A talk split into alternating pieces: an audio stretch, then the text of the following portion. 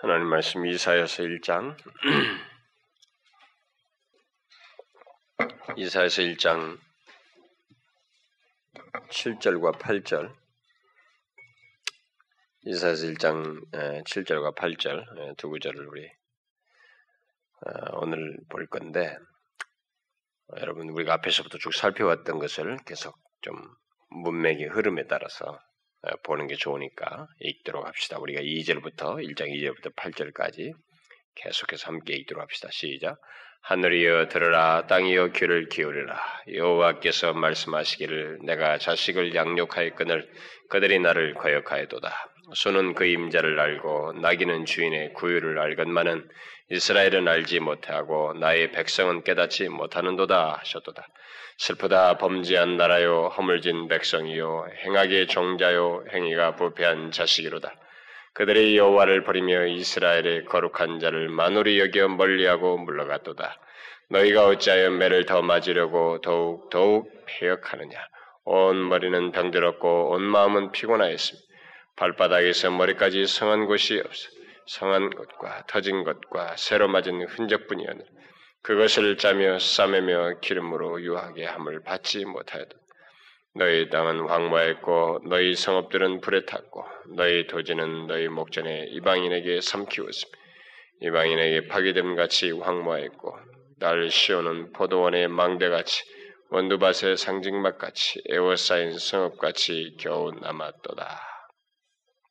너희 땅은 황무했고 너희 성읍들은 불에 탔고 너희 토지는 너희 목전에 이방인에게 삼키웠으며 이방인에게 파기됨 같이 황무했고 딸 시오는 포도원의 망대같이 원두밭의 상징막같이 에워싸인 성읍같이 겨우 남았도다. 자, 우리가 지난번에 이 앞서서 어, 우리가 연초에 이 특별한 시간을 갖는 바람에 이 내용들을 살피지 못했지만 어, 바로 이 오늘 시간 전에 이사의 말씀을 살피는 데서 그 5절과 6절 같은 것을 통해서 어, 그도 앞부분 전체 2절 이하에서부터 계속된 내용이지만은 우리는 죄가 얼마나 파괴적인지 어, 정말로 얕잡아 볼 수 없는 이 세상의 핵무기보다도 사실상 인간을 핵무기를 악용하도록 만드는 그 근원이 바로 또 죄이기 때문에 인간이 이 세상에 창조해내는 그 어떤 것보다도 가장 파괴적이고 무서운 것이 바로 죄라는 것. 그래서 죄가 얼마나 파괴적인지. 그래서 우리가 지난번에 보았던 5절과 6절에서는 발바닥에서부터 머리까지 상하게 한다는 사실. 그러니까 우리의 전 인격을 이렇게 상하게 할 뿐만 아니라 머리서부터 그러니까 위 위층에서부터 가장 평범한 사람에 이르기까지 전 계층의 사람들을 죄는 그렇게 상하게 한다 라는 사실을 살폈어요. 우리는 그런 내용들을 살피고 난 뒤에 뭐 이렇게 전체 죄가 그렇게 전체를 사회와 한 존재 안에서 이렇게 파괴한다고 하는 사실을 살피고 난 뒤에 우리는 뭐 그 이상 또 무엇이 있겠는가라고 어, 말할지 모를 텐데 뭐 그렇게 생, 더 이상 뭐가 있겠냐 막 이렇게 생각할 수 있을 텐데 오늘 본문 7절과 8절은 어, 거기서 멈추지 않냐고 더 말하고 있죠. 음, 우리 인간의 삶의 기반까지 어, 삶의 기반까지 황무하게 되고 어, 그래서 이 성읍들이 땅과 성읍들이 뭐 다 황폐해지고 또 불에 타고 토지가 이방인들에게 삼키워지고 황폐해져서 그래서 망대와 상징망만 남은 포도원과 밭과 같다. 이렇게 말을 하고 있습니다. 그야말로 이 내용을 통해서 볼 때 죄가 끝을 보기까지 우리에게 속한 모든 것을 파괴한다는 사실. 거기까지 계속 죄는 내몬다고 하는 사실을 이렇게 보게 됩니다. 우리는 여기서 하나님의 이런 계시가 이런 사실을 우리에게 밝혀주고 있는 거예요. 죄가 이렇게까지 파괴적이라는 사실을 이게 계시해주고 있는 이런 하나님의 계시가 참 지독하다는 거예요. 굉장히 선명하다는 거죠. 모호하지가 않다는 거죠. 죄라는 것을 절대 모호하게 묘사하고 있지 않, 설명하고 있지 않다는 것이죠. 그래서 하나님의 계시가 이런 면에서 굉장히 선명하고 철저하다는 것을 보아요. 하나님은 이 세상에 통용되고 있는 철학이 인간들이 가지고 있는 철학이나 뭐 어떤 여러 가지 사상이나 또 심리학처럼 아, 또뭐 어떤 인간 관계 기술처럼 음, 죄를 대충 처리하거나 무시하지 않습니다. 아, 이 세상에 가지고 있는 통용되는 모든 사상과 논리와 예, 인간들이 그 관계 속에서 처리하는 이런 것들은 죄를 그냥 술술 넘어가거든요. 대충대충 처리해요. 근데 지금 이 성, 여기 하나님의 계시는 그렇게 대충 처리하거나 말하지 않아요. 오늘날 이 세상에 유행하는 사상과 학문, 특히 뭐 심리학, 요즘은 참 심리학이 정말 19세기 이후로부터 아, 이 심리학과 이 정신의학이 정말 말하는 이런 내용들 보게 되면 인간의 파괴 원인을 단순히 인간의 그 어떤 뭐 어, 이게 뭐 성장 배경이라든가 뭐 그래서 좀 더 깊이 심리학적인 차원을 말하자면 아, 인간의 의식 세계와 무의식 세계 속에서 찾아요. 그러니까 인간이 어떤 죄를 범했는데도 아, 이 사람이 저 무의식 세계에서 뭐가 있어서 나왔다.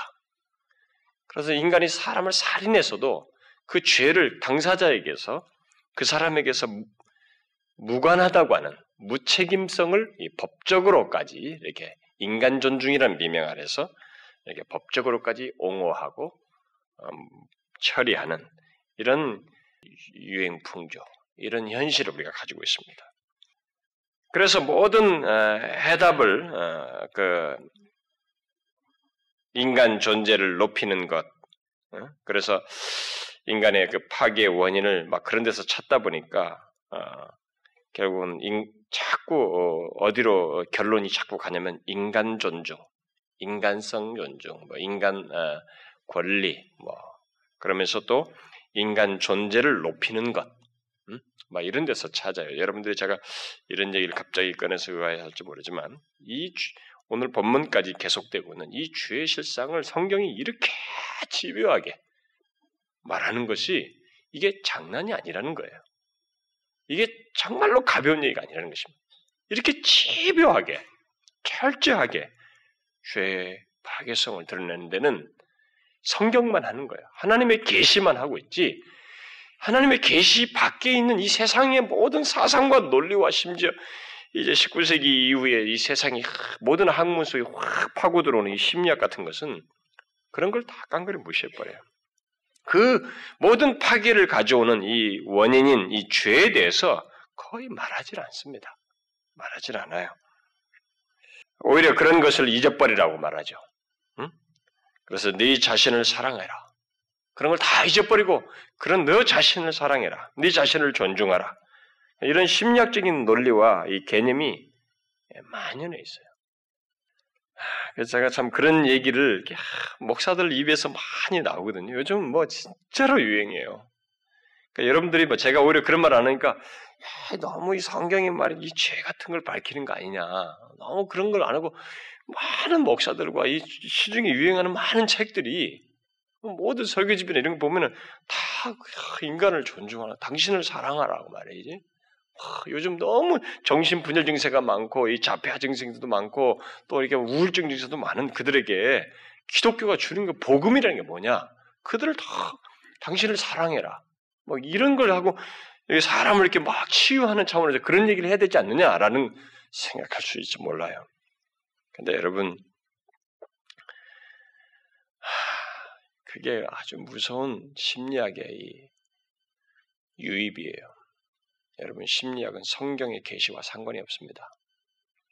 아, 어쨌든 제가 이런 얘기는 나중에 제가 정립해서 이 얘기를 할 거예요. 어쩌면 제가 이번에 금년 수련회 가서 어, 예, 또 한 번 정리를 할 것인데 예, 하나님의 기쁨, 나의 기쁨 뭐 이런 제목이 될 것 같다는 생각이 들어요. 그게 어떻게 가능한지 이제 구체적으로 하나님과 우리 사이에. 근데 거기에 바로 나 자신 존재에 대한 이해, 정말 나를 사랑한다면 어떤 식으로 그게 성경적으로 어느 정도 설득력이 있는 것이며 성경적으로 수용될 수 있는 것까지 갈 수 있기를 바래요. 왜냐하면 이 부분에 대해서 답을 한 번은 줘야 될 것 같아서 사실은 이 일반 말씀 메시지 속에서 내가 하고 싶지만은 음, 그때 가서 집중력 있게 해보는 것도 좋을 것 같아서 지금 아직 생각은 하는데 될 수 있을는지 몰라요. 왜냐면 워낙 방대하고 이 범람하는 책들이 여러분 뭐 두란노 서적 이렇게 대 mega church들 있잖아요. 교회들 복음적이다는 그 그런 데서 다 그런 책이 나오기 때문에 평신도들 중에 아무도 그걸 부정적으로 보는 사람 없어요. 오히려 그런 책을 먼저 읽고 온 사람들이 저 같은 사람이 들이민다고요. 내가 틀렸다고. 이렇게 그런 식으로 말하는 게 틀렸다고. 먼저 읽은 사람들이 와서 다 그래요. 그 제가 부산에 가서도 만났던 사람도 그런 사람이었어요. 그런 것에 영향을 다 받아가지고 그것을 무장돼가지고 저한테 이게 왜 틀렸냐는 거예요. 어, 그러면서 자기가 양육받은 교수 이름을 거론하고 무슨 책 읽었고 어쩌고저쩌고. 그럼 심지어 나보고 이 책 읽어보라고 그러고 책까지 권해. 야 정말 이렇게 모든 복음적인 교회들이 대중적 교회들이 이 심리학적인 해석과 이런 것에 모든 사람들이 쉽게 빠져 있어요. 그 나중에 어, 제가 오늘도 그 차도 좀 읽다가 왔는데 음, 제가 그런 얘기 참 많이 했잖아요 그동안에. 이런 얘기들 참 많이 했는데 어떤 한 젊은 사람이 젊은 사람은 아니죠. 한 40대 초인데 모태 신앙이다 소위는. 자신은 그것도 우리나라 이 서울에서 최고로 그 유명한 모든 사람이 지방에서 오는 사람들이 가고 싶어하는 그 목사의 아들로서 자기가 어, 유학 중에 어, 신학을 하는 것도 아닌데 이제 눈이 뜨여져서 복음에 대한 눈이 뜨여져서 지금까지 자기가 그러면은 뭐이 세상에서 요즘 교회 속에서 옛날에 심리학적인 막 그런 걸 막 탐독하면서 그렇게 받았던 것과 지금 복음에 눈을 뜨고 나니까 이게 이게 어찌 된 것인가 전혀 눈이 뜨고 나니까 이제 그걸 본 것이에요. 그래가지고 그 사람이 예, 쓴 책을 누구한테 보내서 나보고 한번 읽어봐 달라고 그래서 이제 제가 메일로 받아가지고 한 3분의 1을 읽다가 왔는데 그 사람이 어, 평신도인데 어, 목사는 굉장히 성경적이고 뭐 학적인 뭐 어떤 것을 좀 그렇게 하려고 하는데 자기는 대중적으로 통용되는 이이 학문과 이 접할 수 있는 그런 것을 가지고 자기로서 평신도로서 이렇게 경험하면서 느끼는 글 써서 아주 상당히 설득력이 있었어요. 그가 오늘날 기독교 안에 깊이 들어온 무서운 세 가지 해악이 있는데 하나는 심리학이고 두 번째가 마케팅 논리이고 세 번째가 엔터테인먼트다 이렇게 했어요. 음, 굉장히 설득력 있어요. 존 맥아더가 어, 세 가지를 지적한 것이 있어죠. 1991년에 그런 책을 쓴 것인데 그 중에 그 사람은 심리학, 기독교의 예, 그리스도인의 삶에 파고들어온 아주 무서운 세 가지 적이 하나의 심리학이고 두 번째가 음, 실용주의. 어, 뭐, 성공하면 되는가, 잘 되면 되는 거니까 이게 정말 뭐 무서운 것이거든요. 거기는 그건 목사니까 볼 수 있는 거예요. 이제 이 사람은 목사가 아니니까 거기까지는 못 본 것 같아요. 어, 이제 에, 실용주의 세 번째가 신비주의다.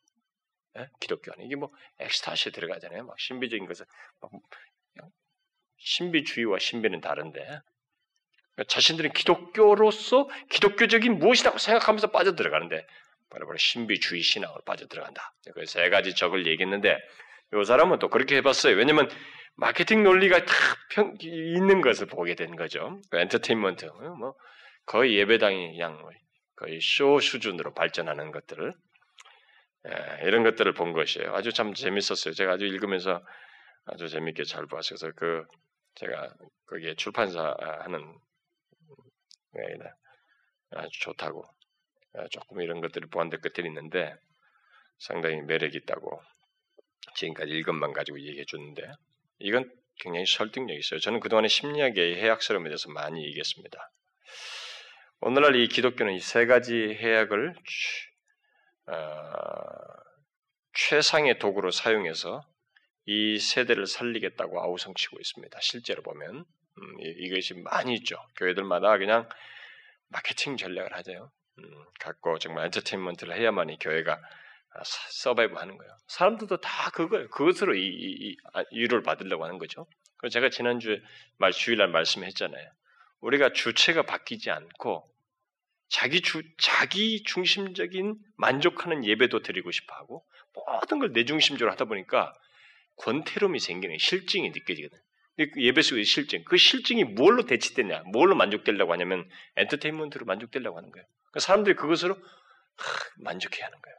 근데 그건 만족이 아니에요. 재미 충족이에요. 흥미 충족이지 영혼의 만족이 아닙니다. 성령을 통한 만족이 아니란 말이에요. 그러니까 오늘날 기독교 예, 배당에 오는 많은 사람들이 속는 거예요. 자신들이 막 열광하면서 막 자극을 주는 이 엔터테인먼트 하는 그런 것 속에서 막 하지만 그게 자기 중심적인 만족을 할 뿐이에요. 하나님과 교통하는 만족이 아니란 말이에요. 이런 문제가 있는데 우리는 거기까지 못 미친다고.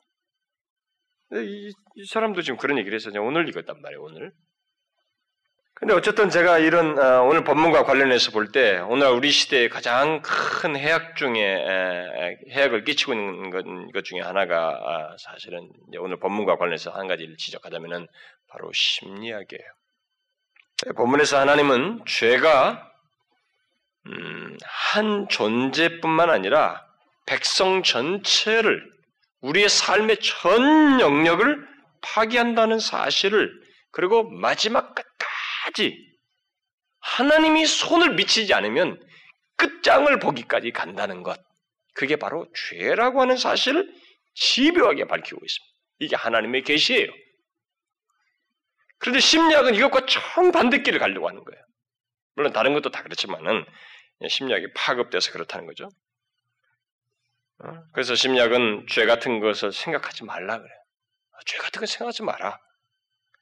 또 죄로 인해서 파괴되는 것 같은 음? 죄로 인한 그 파괴 같은 것은 무시해버려라. 뭐, 뭐, 이게 무시 무시하도록 만들어요. 어, 죄로 인한 파괴 같은 거 아, 그런 거 뭐 없다. 그 죄로 인한 것이 아니다. 그러면서 해결책을 나름대로 제시하지만은 다분히 심리학적이에요. 근데 그런데 문제는 뭐냐면 이것이 기독교 안에 들어왔어요. 이 심리학이 기독교 안에 들어와 가지고 한 걸음 더 나가는 것입니다. 죄를 회개함으로써 여기 6절의 하반절에서 나오지만은 기름으로 유하게 함을 받는 것, 음? 죄를 회개함으로써 하나님 하나님 안에서 기름으로 유함, 어? 이 치유되는 거 말이죠. 음? 유하게 함을 받는 것, 바로 이런 것을 무시해버려요. 심리학 같은 것이 들어와가지고. 또 하나님께 회개하면 진홍같이 붉은 죄라도 용서하시는 그 비밀스러운 것을 무시해. 이게 어떻게 이루어지느냐는 거야, 그게. 하나님께서 내가 지금 마음이 굉장히 복잡하고 이 내 축적색이 엄청난 것들이 있는데 뭐 하나님 앞에 회개한다고 뭐 어떻게 해결되느냐? 이걸 무시해버려요. 기독교 심리학이 들어와가지고. 그 심리학적으로 그다없이 접근하려고 해요. 그러니까 이게 분명히 하나님의 진리란 말이에요. 하나님께서 회개하면 신적인 역사에 의해서 하나님이 하시겠다는 거예요. 정결케 하시겠다고 하는데 심리학은 이거 정반대를 하려고 그래요. 자신이 그 일을 대신 하려고 한다고. 그래서 네 자신을 사랑해라. 응? 너에게 아무런 문제가 없다. 그저 환경이 너를 그렇게 만들었을 뿐이다. 그리고 너의 몸, 몸 상태가 안 좋아서 그런 거야. 네가 성장 과정 속에서 본의 아니게 그런 상처를 받아가지고 그런 것이 너를 힘들게 할 뿐이다. 아, 그런 거 잊어버리라. 그런 거 잊어버리고 모든 것을 털어라. 털기 위해서 최면을 가는 거죠. 옛날에 그 초등학교 때 어떤 일이 있었다. 그걸 꺼내. 그 뭐, 예수 안 믿어도 하는 거예요. 예수 안 믿어도 심리학자들이 다 하는 거 아닙니까? 심리학자들이. 예수 안 믿어도 과거 다 꺼내잖아요. 그 심리학이에요. 그런 면에서 이제 어떤 학자가들이 말한 것이 심리학은 지난 미신적이까지 하다는 거죠. 학문이기 전에 미신적이다. 그런 요소가 있는 거예요. 그 최면 걸어가지고 과거를 최면 안 걸어도 뭐 걸어두기도 하고 또 안 걸어도 과거를 하나 꺼내가지고 그걸 그때 치러요. 그때를 그때의 분노를 그 이렇게 처리하라 꺼내가지고 그래서 이제는 너를 사랑해라. 네 자신을 사랑해. 그게 치유법이에요. 그러나 여러분 로이 존스가 말을 했잖아요. 그 책에서도 여러분 걱정하지 말고 염려하지 마라. 모든 것이 잘 될 것이다. 라고 하면서 가르, 이렇게 가르치는 것은 기독교가 아니고 이단 종교이고 심리학이다. 그랬어요. 참 로이 존스는 그런 면에서 굉장히 이렇게 아, 확실히 눈을 뜬 사람이 앞에 중요한 어쨌든 그런 가르침이 하나님의 계시보다 더 신뢰를 얻고 있는 것이 우리들의 현실이에요. 그런 것이 더 신뢰를 얻고 있습니다. 왜 이렇게 심리학이 호소력을 갖고 사람들에게 큰 신뢰를 얻고 있을까? 어떤 사람은 그 이유를 사람들이 심리학을 유사과학, 존 맥아더 같은 사람은 유사과학, 일종의 과학으로 여기기 때문이다. 이렇게 말을 하기도 했어요. 그러나 심리학은 과학이 아니라는 것입니다. 사람은 과학하면 진리, 사실, 이렇게 본다는 거죠. 과학적이다. 그러면 사실적이다. 그래서 과학이라고 하면 우리는 무조건 수용하는 그런 문화와 이 시대가 돼버렸어요. 어? 왜냐하면 과학이라고 하는 것은 어떤 것에 의해서 가설을 탁하지만 데이터가 탁탁 나와서 반복적으로 그 검증, 검증, 검증된 똑같은 결과가 나와서 사실인 것을 검증했을 때 과학적이라고 하는데 심리학을 바로 그것을 취급한다는 거죠. 그러나 여러분 심리학은 학문적으로 체계화했을 뿐이지 이게 논리를 만들었을 뿐이지 주관적인 일종의 주관적인 어떤 체계일 뿐이에요. 주관적인 학문입니다. 아, 전제부터 수용할 수 없는 거예요. 전제부터. 예? 의식 세계와 무의식 세계 속에서 모든 것을 찾아서 해결하려고 하는 음? 물론 학자들마다 많이 나뉘지만은 뭐 거슬러 올라오면 뭐 프로이드니까 프로이드에서부터 주로 나오고 있으니까. 그러니까 전제부터가 수용할 수 없어요. 응? 성경적으로. 뭐 성경 어디에도 무의식 세계 때문에 뭐 문제가 있다 뭐 이렇게 말한 적이 없거든요. 전적 부패를 얘기했지 그런 전적 부패 같은 것은 심리학에서는 일체 얘기 안 하거든요. 죄가 쏟아져 나오는 그런 부패에 대해서 얘기를 안 해요. 모든에게 일반화시킬 수 없어요. 심리학은 그런 면에서. 얼마든 case by case가 너무 많아가지고. 그런데 문제는 그런 심리학적인 그 설명과 이런 것들이 하나님의 계시보다 더 호소력을 갖고 더 효력이 있는 것으로 취급된다는 거예요. 오늘의 시대. 교회들 안에서까지. 그래서 과학적인 학문으로 인식되고 있다는 것입니다. 근데 하나님의 계시가 없는 사람들이 뭐, 뭐 심리학적인 그런 방법으로 도움을 준다. 뭐 유익을 줄 수도 있어요. 왜냐하면 사람이 이게 뭐 누구라도 어려운 걸 호소했을 때 옆 사람이 이럴 수 있다. 뭐 경험으로 말하든 어떤 식으로 말하든 좋은 조언을 할 수 있기 때문에 그런 데서 나름대로 어떤 통계를 가지고 좀 자료를 조금은 설득력 있는 주관적이나마 설득력 있는 자료들을 가지고 할 수도 있기 때문에 뭐 도움을 줄 수도 있고 호소를 가질 수 있지만은 문제는 그 예수를 하나님의 계시가 없는 영역이 아니라 계시가 있는 계시를 가지고 있는 하나님의 백성들 사이에서도 이 심리학이 호소를 갖는다는 거예요. 근데 여러분 하나님을 믿는 사람이든 안 믿는 사람이든 많이 심리학적으로 자꾸 치료를 하게 되면 근본적인 원인 치료를 못 하게 돼요. 근본적인 원인 치료를 생각하지 않게 된단 말이에요. 그 죄를 회개해야 된대.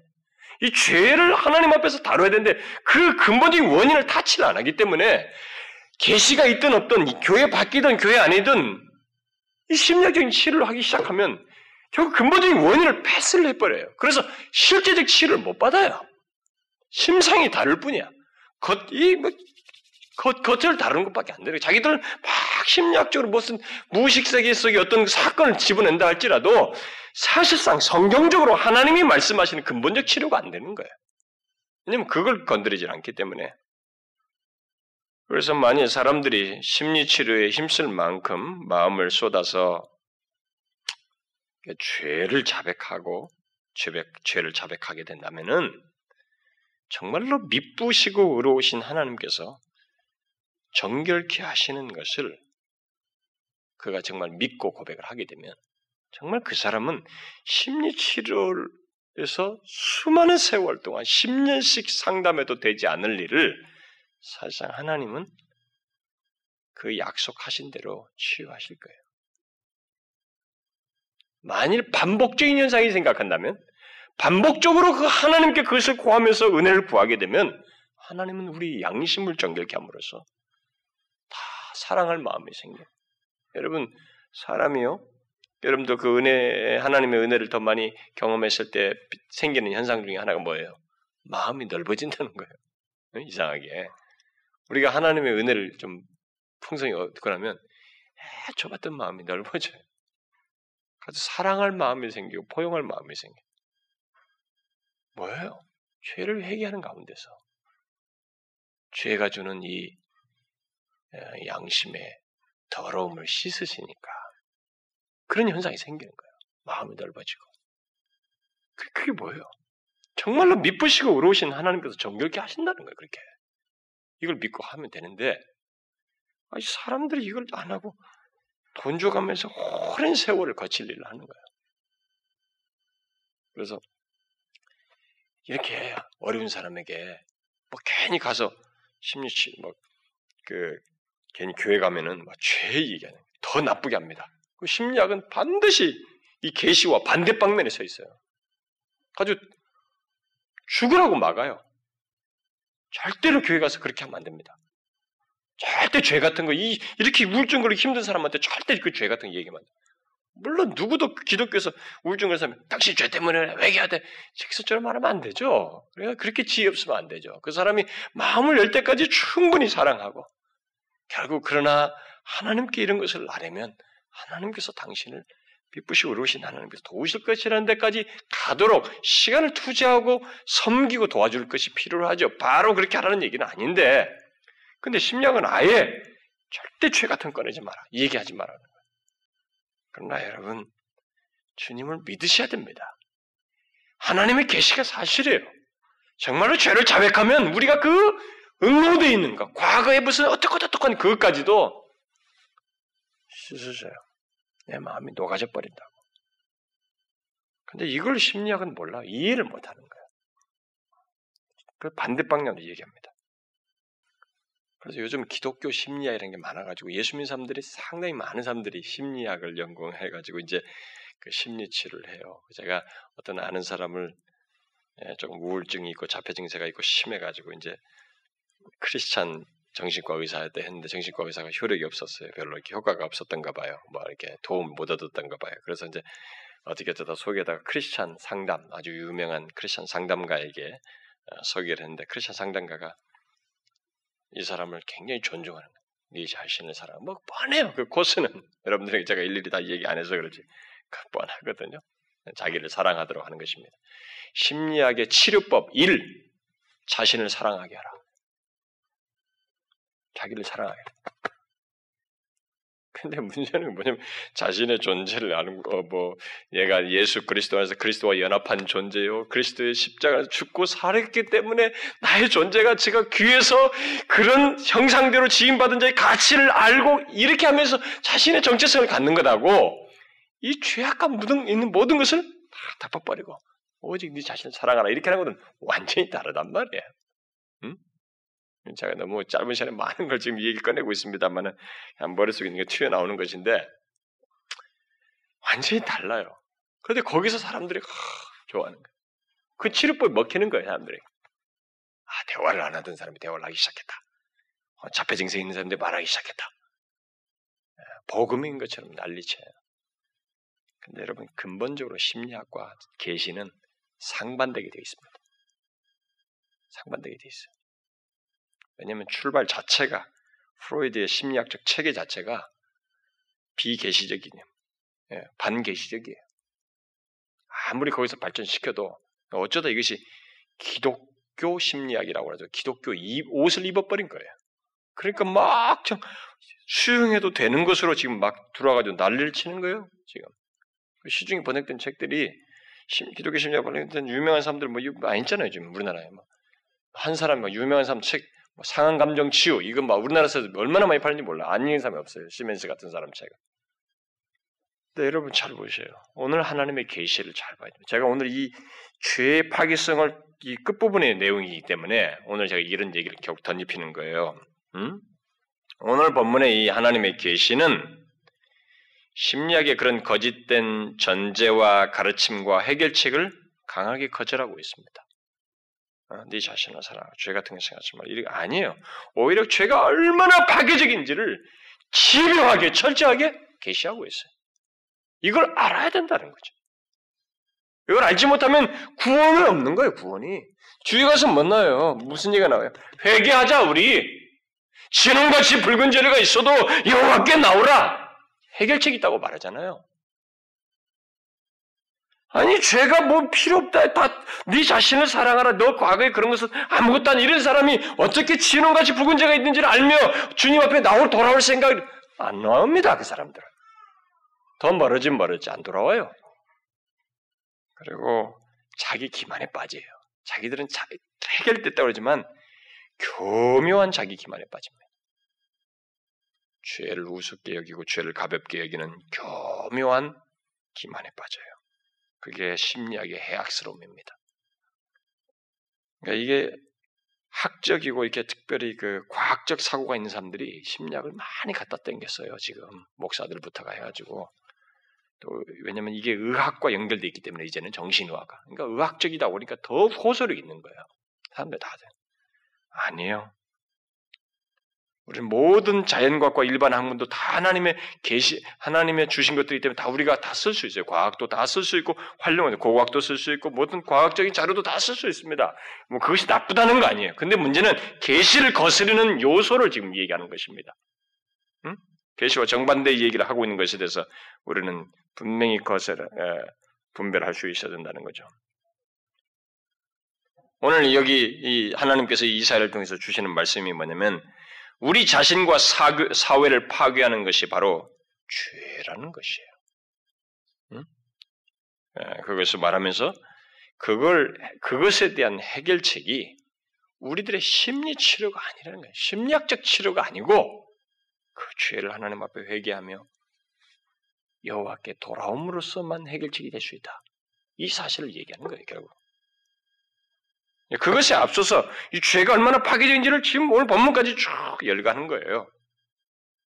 그래서 실제로 8절 그런 내용이 보면은 보세요. 얼마나 이 죄가 파괴적입니까? 오늘 7절과 8절 내용 보면 죄악 가운데 있는 이스라엘의 상태, 죄가 이스라엘을 얼마나 파, 이스라엘 백성들을 파괴시켜서 그 사회를 그들의 상태가 어떻다고 말하고 있어요? 여기 너희 땅, 너희 성읍, 너희 토지가 다 어떻게 됐대요? 그런 말을 쓰면서 뒤에 서, 서술되는 동사들을 보세요. 뭐가 있어요? 하나도 긍정적인 게 없습니다. 그렇죠? 뒤에 있는 동사들 중에 하나도 긍정적인 게 없어요. 전혀 없습니다. 황무하였고 불에 탔고 삼키웠으며 황무하였다. 그런 내용밖에 없어요. 그들의 그런 상황과 상태를 이 본문 8절은 마치 그림을 이제 그리듯이 앞에 그렇게 말한 다음에 서술한 다음에 마치 그림을 하나의 어떤 그림을 이렇게 묘사해 주듯이 묘사하고 있죠. 어떤 그림이에요? 포도원과 밭이 있습니다. 거기 뭐 포도나무도 있어야 되고 밭에 보는 많은 작물들이 있어야 되는데, 그거에서 있어야 되는데 하나도 없고 이 포도원과 밭에 예, 한 용도로 이렇게 세워놓은 망대와 상징막 일종의 말하면은 들짐승이라든가 무슨 게 어? 도적들을 이렇게 보기 위해서 있는 그런 오두막 같은 거 그리고 또 거기에서 일하는 사람들이 잠시 어? 편리를 위해서 사용하기 있는 그런 오두막 같은 거 그런 실제적인 면에서는 그 이것은 이 보조 자료예요. 이 밭과 이 포도원에서는 포도와 이런 것들을 경작해서 얻는 것이 목적인데 그냥 보조 자료는 이것만 딱 남아 있어. 망대와 이만 남아 있고 황무해야 돼 모든 땅이. 거기서 경작, 경작되는 모든 것이 하나도 없는 그렇다고 이 얘기를 하고 있잖아요. 결국 뭐요? 죄로 인한 아, 이스라엘 백성들의 상태가 바로 그와 같다고 말하고 있습니다. 얼마나 황량하고 황무해요. 그것밖에 없어요. 아무것도 없다는 거죠. 죄는 우리의 영혼을 황무하게 할 뿐만 아니라 또 우리의 몸도 황무하게 할 뿐만 아니라 우리의 삶의 터전, 곧 우리의 경제적인 영역과 또 우리의 사회, 또 나라 전체까지 황무하게 할 수 있다는 사실을 말하고 있죠. 그런데 사람들은 이것을 믿지 않으려고 한다는 거예요. 사람들은 이것을 잘 안 믿습니다. 죄가 그렇게 파괴를 가져온다는 것에 대해서 믿질 않아요. 근데 이것을 알아야 근본적인 원인을 치료하고 또 해결할 수 있을 텐데 사람들은 이 원인에 대해서는 알고 싶어 하질 않아요. 오직 해결책. 응? 오직 해결책만을 사람들이 찾고 싶어 합니다. 근데 원인은, 진단이 잘 안 되는 해결책, 치유는 치유가 될 수가 없어요, 사실. 그것은 그냥 병을 키우는 거죠. 대충 처리할 뿐이에요. 정확한 진단만이 정확한 해결책이 될 수 있는 거예요. 원인을 알아야 해결책이 바르게 있는 것입니다. 근데 우리, 우리 인간의 현실이 그래요. 많은 사람들이 이 원인은 아예 생각하고 싶어 하잖아. 오직 해결책만 찾아요. 그래서 해결책을 얻기 위해서 더 많은 노력, 더 많은 수고, 그래서 돈을 더 많이 벌어야 되고, 더 부유해지고 뭐가 있어야 되고, 또 사회를 이렇게 저렇게 바꿔야 되고, 교육을 더 많이 시켜야 되고, 막 이런 방법만 생각하는 거야. 그렇게 하면은 나았다. 오늘 기분 좋은 한번 하면 낫다. 뭐 흥미로운 사실이에요. 이런 것은 점점 나빠져가고 갈 때까지 가고 있는데 죄가 주는 파괴 때문에 죄는 여기까지 파괴한단 말이에요. 그러니까 점점 나빠지게 하는데 그런 원인은 생각지 않고 어떤 희망적인 기대를 가지고 막 해결책을 찾아서 희망적인 기대를 가지고 더 힘쓰면서 나간다는 거예요, 인간이. 무슨 말인지 알겠어요? 갈수록 더 나빠지는데, 아, 이건 생각 않고 희망을 갖고 나간다는 거예요, 인간이. 조금 이렇게 하면 더 나을 것이다. 아니야, 나빠지는 걸 생각 않고 희망적이다. 웃기잖아요? 인간이 그게 실상이 그래요. 마귀의 꾀임에 의해서 그렇죠. 이렇게 하면 잘 될 거야. 저렇게 하면 이 문제가 해결되고 더 나은 무엇이 있을 거야. 라고 생각하면서 계속 나아갑니다. 이것이 세상에 우리의 삶의 전 영역이 모든 사람의 의식 속에 있어요. 많은 사람들이 그런 식으로 처리하고 싶어 합니다. 근데 여러분들이 우리가 이 두째 주, 두 주간 동안 이 죄를 회개하면서 우리 영혼에 조금 이렇게 어, 양심을 깨끗게 하는 그런 것들을 경험하기 때문에 좀 이게 아마 더 여러분들에게는 조금은 이해가 될지도 몰라요. 어, 사람들이 이 원인을 해결하지 않으면 아무리 어떤 희망적인 기대를 가지고 나아가도 치료가 안 됩니다. 해결책이 안 돼. 이것은 사단이 인간을 유혹할 때 자주 쓰는 방식 중에 하나예요. 인간은 원인을, 아, 사단은 원인을 생각지 않게 해요. 죄를 생각지 않게 합니다. 이렇게 하면 된다. 더 좋은 무엇이 있다. 계속해 나가라. 그런 건 신경 쓰지 마라. 이게 사단이 쓰는 거거든요. 근데 그것을 심리학이 갖다 쓰고 있는 거예요. 사실 사단의 논리를. 그 최초의 사람 마당과 하와도 그랬잖아요. 선악과를 따먹으면 어떻게 된다는 거예요? 하나님처럼 된다. 더 좋은 무엇이 있을 것이다. 그렇게 유혹했잖아요. 그 결과는 어떻게 했어요? 결과는 정반대가 나타났죠. 그랬음에도 불구하고 인간이 그렇게 해서 타락하고 아니 뭐 죽음도 오죠. 막 온갖 파괴들이 다 일어났잖아요. 그런데 그 후에 인간들이 어땠어요? 계속 인간은 자신들을 파괴하는 그 죄를 죄로 여기지 않으면서 스스로 살 길을 계속 그 원인은 생각하지 않고 스스로 살 길을 하나 그러니까 그 원인을 알면 하나님께로 갈 텐데 그 원인을 생각지 않으니까 스스로 살 길을 계속 찾는 거예요. 그리고 더 나은 무엇이 있을 것이다 라고 생각하면서 계속 삶을 개척하고 삶을 쓰는 거예요. 또다시 하나님께서 홍수 심판을 했잖아요. 노아 당시에. 또다시 홍수 심판을 했지만은 인간들은 자신들을 파괴한 그 죄를 회개하며 미쁘시고 오신 하나님께 돌이키기보다는 더욱 죄를 지으면서 더 나은 미래를 꿈꾸죠. 더 나은 미래를 꿈꿉니다. 더 나은 무엇이 있을 것이라고는 생각에 사로잡혀서 계속 나아가요. 그래서 어떻게 해요? 바벨탑. 바벨탑을 세워야 돼요. 근데 그게 끝나질 않아요. 지금까지 계속되는 거야. 모든 인간들이. 이 여기에 다 말려 들어가고 있어요. 더 나은 무엇이 있을 거라는 거예요, 자꾸. 그러면서 스스로 살 길을 찾아 몸부림치는 거예요. 그러나 아무리 희망을 가지고 노력을 해도 죄는 하나님께 돌이키지 않고 죄악 가운데 계속 머물면서 짓는 그 죄는 지을수록 죄는 우리가 범하면 범할수록 오직 뭐예요? 파괴, 상실, 황폐함, 뭐 이런 것만 가져다 줍니다. 이걸 아는 것이 얼마나 큰 소득인지 몰라요. 여러분들이 너무 익숙해서 알고 있지 모르지만 하나님의 진리는 너무 익숙하게 머리로만 알아서 문제일 때가 너무 많아요. 잘 보셔야 됩니다. 죄는 지울수록 아주 가볍게 여기는 것조차도 지으면 지울수록 뒤이어서 일어나는 일은 100% 파괴와 상실과 황폐함과 하나님부터 멀어짐을 가져와요. 더 심하게 만들면 만들었지. 절대로 이전처럼 좋아지는 증세를 보이지 않습니다. 단지 내 기분이 죄를 지으면서 위안을 얻는 것 같고 기분이 좋은 것 같을 뿐이에요. 그러나 근본적인 결과는 상실과 파괴로 가져옵니다. 저는 이 부분에 대해서 굉장히 많은 말을 했죠. 음, 이 부분에 대해서 굉장히 많은 말을 했어요. 네, 이 로전스도 참 얘기를 많이 했죠. 여러분 책 가진 사람 있어요? 누구? 죄는 결국 우리에게 있는 좋은 것, 우리가 가지고 있는 좋은 것을 다 예, 마치 꼭 암과 같아. 우리에게 좋은 것들을 다 빼앗아가는 것을 넘어서서 우리에게 더 얹혀줘요. 비참과 더 큰 황폐함과 마지막으로는 더 큰 고통으로 상실로 내몹니다. 그래서 아담과 하와가 있어 그랬잖아요. 아담과 하와가 처음 최초에 창조됐을 때 하나님과 자기 사이에서 얼마나 좋은 게 많았습니까? 아담과 하와는 하나님과 자연스럽게 언제든지 하나님과 교제하고 하나님께 속한 모든 것을 누릴 수 있었어요. 그게 뭐 눈에 뭐 선악과 안에 아니 뭐, 뭐 있는 뭐 만들어진 창조 세계뿐만 아니라 하나님께 속한 그런 것들을 있습니다. 하나님의 기쁨, 기쁨, 사랑,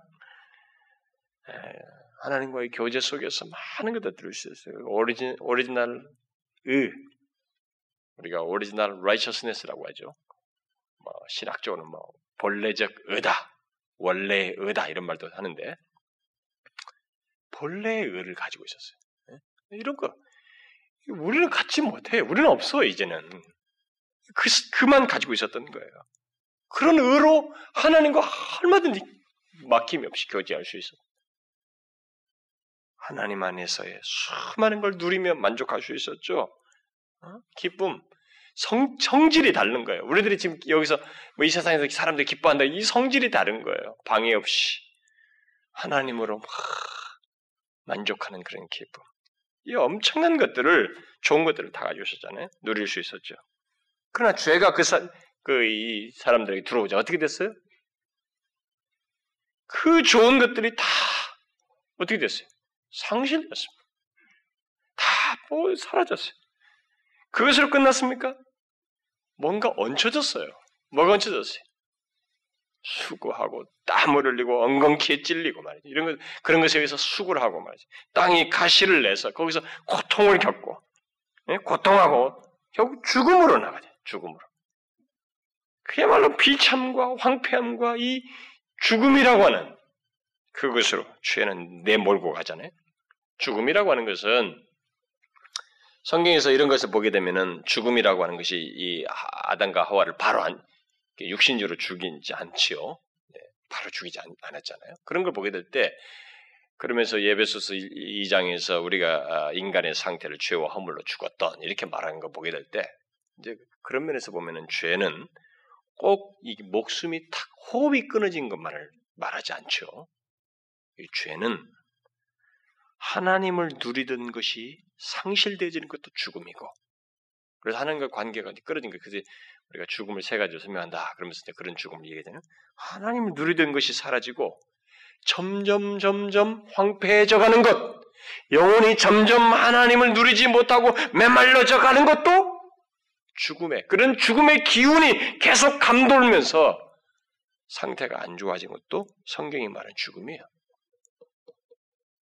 그게 죽음이라고. 죄가 그것을 가져오는 거예요. 죄는 그런 죽음을 우리에게 가져오는 거예요. 우리를 그렇게 만든다는 거죠. 그런 면에서 이 죄가 우리에게 주는 이 파괴의 무서움을 어떤 면에서 정말 성령께서 우리에게 죄에 대한 이, 이 진실한 감각을 불렸기 때는 죄가 정말 무서워요. 우리 몸에 그 영적인 그런 분별 속에서 그 감동하심 속에서 전율을 느껴요. 아, 정말 특별히 예수 그리스도의 그 죄를 내이 죄를 지시고 십자가에서 엘릴릴라마 사박다만이라고 외치는 그 장면, 그것이 존재하게 됐다는 사실, 그리고 그 배후 그렇게 당하시는 예수 그리스도의 실체, 막 이런 것들에 대한 영적 이해가 딱 넓혀질 때는 아, 죄가 주는 파괴는 우리를 소름 끼치게 만듭니다. 무서워요. 얼마나 파괴적인지 모르죠. 이렇게 죄는 끝을 보는 것입니다. 끝을 향해서 치닫게 하는 것이죠. 그래서 성경은 죄의 최후가 뭐라고 그래요? 이 세상에서 죽는 것 정도가 아니죠. 뭐래요? 영원한 사망, 둘째 사망, 불못이라는 거예요. 이게 뭐예요, 불못이? 둘째 사망이 뭡니까? 영원토록 고통을 겪게 만드는 거예요.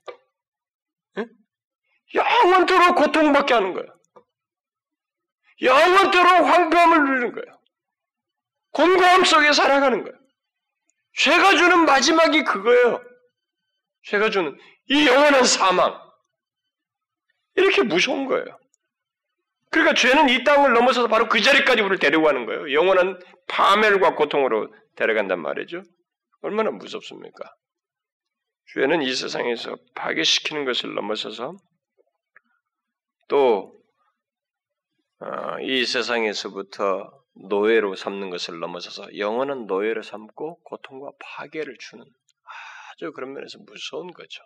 사람들은 뭐 이런 이런 이런 죄가 이런 성격이 있고 또 죄는 이상하게 우리에게 죄라는 단어 자체가 나로 하여금 이 자책감, 죄책감 이런 것도 인간은 누구든 자유할 수 없거든 죄로부터. 그러니까 죄가 주는 죄라는 이 의식 자체가 교묘하게 부정적인 감정을 우리에게 일으키기 때문에 죄라는 단어를 싫어요. 죄라는 얘기를 하고 싶어하지 않습니다. 하지 말자고 그래. 그래서 많은 사람들이 시간이 지나면 지날수록 죄를 설교를 안 하죠. 하고 싶어하지는 않습니다. 그러나 여러분 죄는 나쁜 게 아니에요. 죄라는 것 자체를 얘기하는 것 자체가 나쁜 게 아니에요.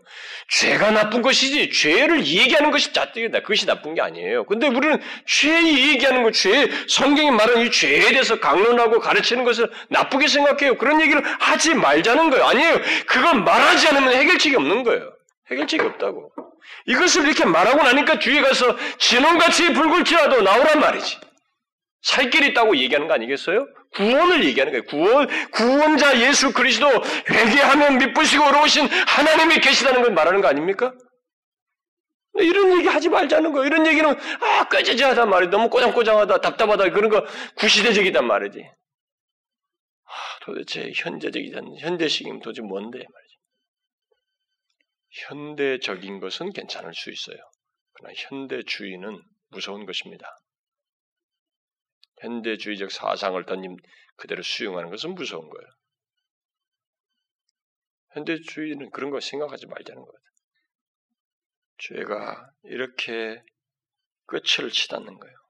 황폐, 황폐, 황폐. 아, 완전히 가만히 놔두면 그냥 오직 더 큰 멸망, 그리고 마지막 끝까지 죄가 주는 마지막 끝에까지 갈 수밖에 없는 것이 가게 만드는 것이 바로 죄예요.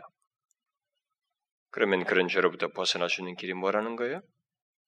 우리는 이제 앞으로 시간부터 남은 시간 동안에 그런 것들을 살피겠습니다만은 다 뒤에 나옵니다만은 일단 하나님 밖에서 예수 그리스도 밖에서 복음 밖에서 희망을 품고 더 좋은 무엇이 있는 것을 믿고 찾는 것부터 포기해야 돼요.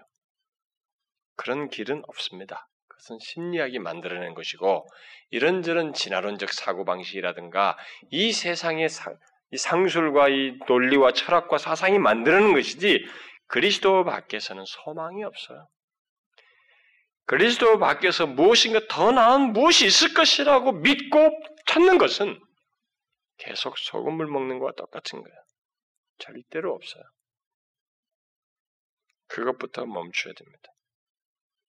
오히려 궁극적으로 자기를 파멸케 하는 죄를 하나님 앞에 회개하는 것, 우리를 유하게 하는 기름, 길앗의 향유가 하나님께 있음을 알고 하나님께 이 상처난 부분, 죄로 인해 상처 부분을 그가 이렇게 그 기름으로 우리를 크게 낫게 하시는 것이 오직 하나님께 있다는 것을 알고 어떤 죄를 지어도 좋아요. 거기까지는 괜찮단 말이에요. 중요한 것은 그 죄를 다른 데서 그리스도 밖에서 해결하려고 하지 말고 오직 죄를 해결하시는 하나님께 가지고 와서 회개하며 하나님을 다시 의지하는 것이. 그래서 여러분이 이 선지서들 보면 선자들이 죄를 많이 얘기하면서 외치는 두 개 단어가 있어요. 하나는 돌이키라는 거예요. 하나님께 돌아가라는 거예요. 그래서 죄를 얘기한 다음에 하나님께 돌아가고 돌아가라고 하면서 그를 의지하라는 거예요. 이건 못하면 인간은 소망 없어요. 이거 안 하는 인간은 자기가 주는 자기가 지은 죄 어떤 걸 밖에서 찾아도 해결책을 못, 얻지 못한데 자기가 범하는 죄가 주는 고통 안에 머물 수밖에 없어요. 길이 없습니다. 그걸 택하지 않는 사람. 우리가 지금까지 살펴봤던 그 죄의 무서움과 파괴로부터 벗어날 수 있는 길, 유일한 길은 그거예요. 하나님께 가지고 와서 회개하며 하나님을 다시 의지하는 것입니다. 여러분, 이 단순하고 간단한 진리를 무시하면 안 됩니다. 이걸 잊어서는 안 돼요.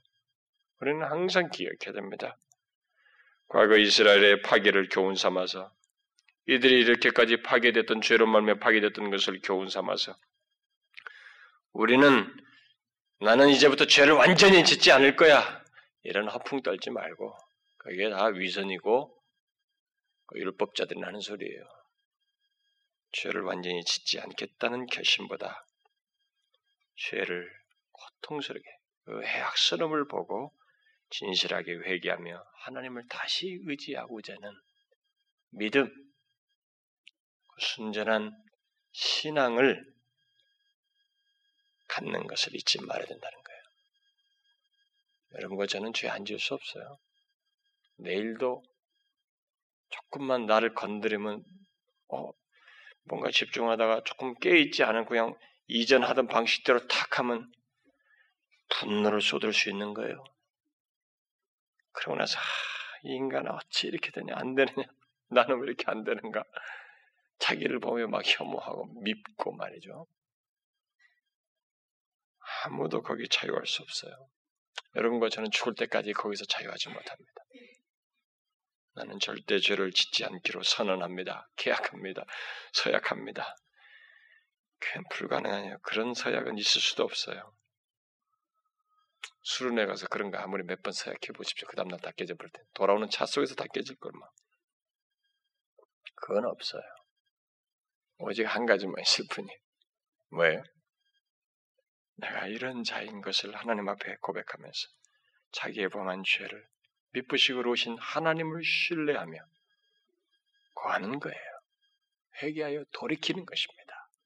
그리고 오직 그에게만 길리앗의 향유가 있음을 알고 죄로 인한 상함과 파괴를 고칠 수 있는 길이 있음을 알고 그분을 계속 의지하는 것입니다. 이 진리를 붙드는 사람은 복이 있을 것입니다.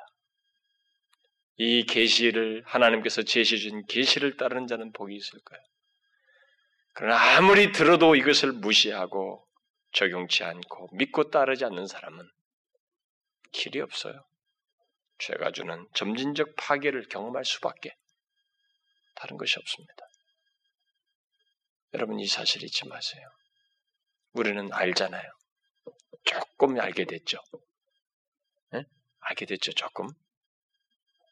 저는 하나님께서 그 마치 다윗을 연하단을 통해서 잠깐 잠깐 유려 주듯이 그런 유려 줌이라고 생각이 돼요. 하나님께서 잠깐 우리에게 계속 와라. 더 풍성한 것이 있다. 그래서 나중에 다윗이 하나님 말씀이 사실했잖아요.